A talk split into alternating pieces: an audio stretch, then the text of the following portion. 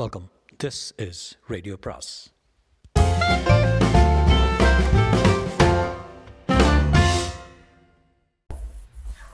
அனைவருக்கும் அன்பு வணக்கம். சுஜாதாவின் இன்னும் ஒரு பெண் பாகம் மூன்று.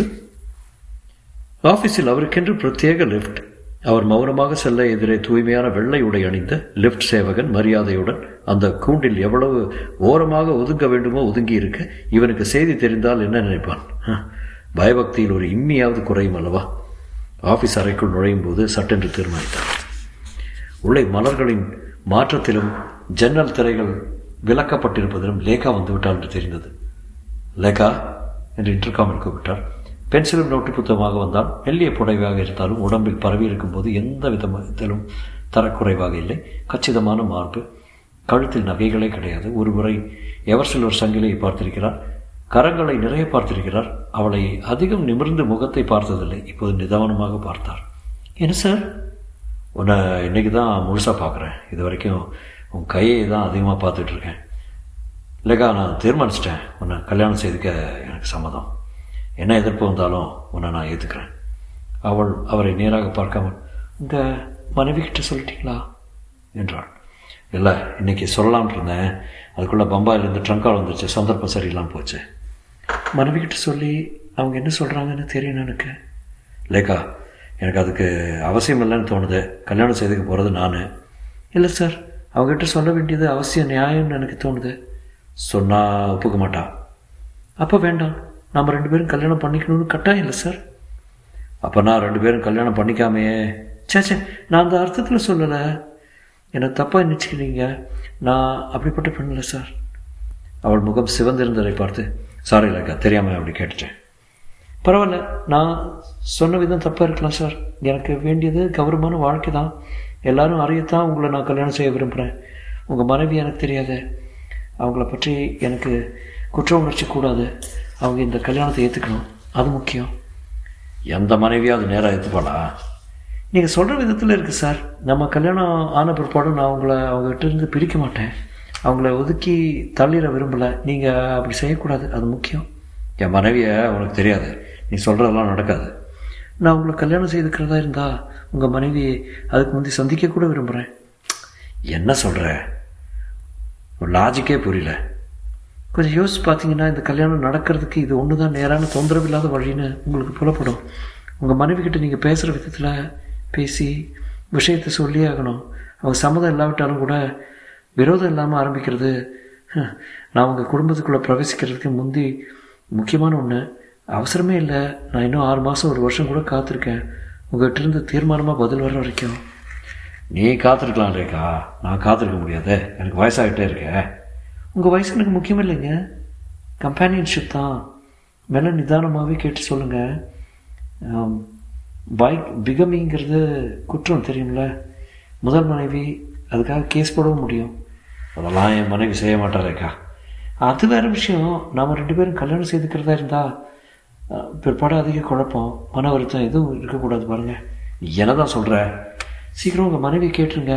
இல்லைன்னா வேறு ஏதாவது விபரீதமான எண்ணங்கள்லாம் தோண ஆரம்பிச்சிடும் அதன் பிறகு அவள் அதை பற்றி பேசவே இல்லை மத்தியானம் இடைவேளையின் போது எப்போதும் அவர் பக்கத்தில் உள்ள ரெஸ்டாரண்ட்டுக்கு சென்று ஏசி அறையில் பிரத்யேகமாக மினி மீல் சாப்பிடுவார். அதுதான் அவருக்கு சரிப்பட்டு வரும். பிஸ்னஸ் சம்பந்தப்பட்டவர்கள் சிலரை சந்திக்கும் சம் சந்தர்ப்பம் உண்டு. அவர்களுடன் மேல்மட்டத்துக்கு உரித்தான பிரத்யேக விஷயங்கள் பலவற்றை பகிர்ந்து கொள்ளலாம். இன்று ஜெயனுக்கு எதிலும் நாட்டமில்லை பசியும் இல்லை. காப்பி மட்டும் சாப்பிட்டு விட்டு சீக்கிரமாகவே ஆஃபீஸ்க்கு வந்து விட்டார் எப்படியும் இன்று மாலைக்குள் கேட்டுவிட வேண்டும். கேட்பது என்ன கேட்பது? சொல்லிவிட வேண்டும். சீதா நான் இன்னொரு கல்யாணம் செய்து கொள்ளப் போகிறேன். அவ்வளோதான் ரொம்ப சிம்பிளாக முடிக்க வேண்டிய காரியம் இது. லேக்கா சொல்வது நியாயம் இருக்கிறது. ஆரம்பத்திலே இந்த தொந்தரவுகளை எல்லாம் முடித்து கொண்டு விட்டால் பிற்காலத்தில் நல்லது. லிஃப்ட் சப்தம் இல்லாமல் அவரை மாடியின் பிரத்யேக அறைக்குள் கொண்டு விட. தன் மேஜைக்கு செல்லும் ஆஃபீஸ் அறையுடன் இணைந்திருந்த பாத்ரூமுக்கு சென்றார். நவீன முறையில் அமைந்திருந்த பெரிய பாத்ரூம் அது. அதில் அவர் எப்போதாவது உபயோகிக்க ஷவரும் இருந்தது. ஷவர் இயங்கிக் கொண்டிருந்தது. கூடவே ஒரு பாட்டும் கேட்டுக்கொண்டிருந்தது லேக்காவின் குரல் தான். லஞ்சிலிருந்து இவ்வளோ சீக்கிரம் வரமாட்டார் என்ற எதிர்பார்ப்பில் அவள் காலை குளிக்க மறந்து விட்டால் போலும். இப்போது குளித்துக் கொண்டிருந்தாள். பேசாமல் விலகிவிட நினைத்தவர் நின்றார். ஷவர் காட்டனுக்கு கீழே அவள் கால்கள் தெரிந்தன. பிளாஸ்டிக் காட்டன் அதில் அவள் நிர்வாண நிழல் கோடி காட்டியது. கர்டனுக்கு சின்னதாக ஒரு பிரிவு இருந்தது. அவ்வப்போது தண்ணீர் பட்டு விலகும் போது கொஞ்சம் கால் கொஞ்சம் முதுகு கொஞ்சம் இடுப்பு என்று தெரிந்தது. ஜெயனுக்கு ரத்தத்தில் கொஞ்சம் உஷ்ணம் இருக்குள்ள மெல்ல சப்தமிடாமல் ஷவரை நெருங்கினார். அவர் அவளை எதுவும் செய்யப் போவதில்லை சும்மா பார்க்க விரும்பினார். அவ்வளவுதான். அதுவே அவருக்கு இப்போது மகத்தான சந்தர்ப்பமாக தோன்றியது. சப்தமிட்டிருந்தாலும் பிளாஸ்டிக் கட்டனின் மேலும் மேல் வீழும் நீர்த்துகளின் படபடப்பில் அவளுக்கு கேட்டிருக்காது. இருந்தும் அவர் ஜாக்கிரதையாகத்தான் முன் சென்றார். அந்த லேசான வாசல் அவ்வப்போது பிரிந்து அவரை வா என்றது. நாசுக்காக ஒரே ஒரு விரற் கடை விலக்கி உள்ளே பார்த்தார். பக்கவாட்டில் தெரிந்தாள். ஒரு சின்ன பையன் போலத்தான் இருந்தது. அவள் உடல் அமைப்பு. மாடல் கேர்ள்ஸ் தான் இப்படி ஒடிசலாக இருப்பார்கள். கழுத்தை ஆகாசத்தில் தூக்கி வைத்துக்கொண்டு கண்களில் வெந்நீர் ஷவர் வாங்கி கொண்டு நிதானமாக குளித்துக் கொண்டிருந்தாள் அவள் மார்பிலிருந்து மெல்ல நீர்த்துளி கொட்டியது. அவள் இவர் பக்கம் திரும்பி விடுவாள் போல இருந்ததால் சட்டென்று விலகி கொண்டு விட்டார். சப்தமின்றி தன் இருக்கைக்கு வந்து திரும்பி விட்டார். அவர் உடல் முழுவதும் மின்சாரம் பரவி இருந்தது. சட்டென்று ஒரு கிளாஸ் தண்ணீர் அழுந்தி கொண்டு தன்னை கட்டுப்படுத்தி கொண்டார். அவள் உடலில் தெரிந்த இளமையும் மேல் உயர்ந்த மார்பும் வயிறும் இடுப்பும் மீண்டும் மீண்டும் அவர் மனதில் மிதந்தது. இதோ இந்த உடம்பு எனக்காக காத்திருக்கிறது. எதற்காக தயங்குகிறேன்? எதற்காக மென்று முழங்குகிறேன்? முழுங்குகிறேன்? இவனை கல்யாணம் செய்து கொள்ளப் போவது இப்போது பிரச்சனை இல்லை எப்போது என்பதுதான் பிரச்சனை. சீதாவிடம் சொல்லிவிட்டு அவள் ஒப்புக்கொண்டாளானால் சரி இல்லையே? ஒப்புக்கொண்டு தான் ஆக வேண்டும் ஒப்புக்கொள்ள வைக்க வேண்டும். புதுசாக உடுத்துக்கொண்டு தன் காதலில் ததும்பிய நீர்த்துளியை உதறிக்கொண்டு வெளிப்பட்டான். ஜெயனை பார்த்தும் திடுக்கிட்டான். என்ன? அதுக்குள்ளே வந்துட்டீங்களா சார்? லஞ்ச் சாப்பிடலையா? இல்லை இப்போ தான் வந்தேன் சாரி சார் உங்கள் பாத்ரூம் உங்களை கேட்காம உபயோகப்படுத்திட்டேன். அதனால் என்ன பரவாயில்ல. காலையில் குளிக்கல குளிக்கலைன்னா எனக்கு நாள் பூரா ஒரு மாதிரி ஆகிடுது ஐ ஃபீல் டர்ட்டி உங்கள் அனுமதி இல்லாமல் உங்களை கேட்காம இங்கே நுழைஞ்சதுக்கு? பரவாயில்ல நான் சொன்னேன். ஏன் இதை பெருசு பண்ணுறேன் எல்லாமே உனக்கு தானே இனிமே.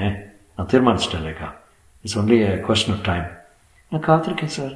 இன்னைக்கு சாயங்காலம் என்ன என்கேஜ்மெண்ட் இருக்கேன் ஒரு பார்ட்டி இருக்கு. ஐயோ லமி லமி கீப் இட் போ ஃபோன் பண்ணி சொல்லிடு. இந்த பாட்டிக்கு நீங்கள் போய் ஆகணும். ஏன்னா நம்ம முக்கியமான கஸ்டமர் கொடுக்கறது ராத்திரி எட்டரைக்கு தான். நீங்கள் வேணால் வீட்டுக்கு போய் ரெஸ்ட் எடுத்துட்டு வரலாம். வீட்டுக்கு போக தான் போகிறேன் நான் ரெஸ்ட் எடுத்துக்கல. அவளை இன்றைக்கி கேட்டுற போகிறேன் பெஸ்ட் ஆஃப் லக் என்று அவரை பார்த்து லேசாக சிரித்தாள் தொடரும்.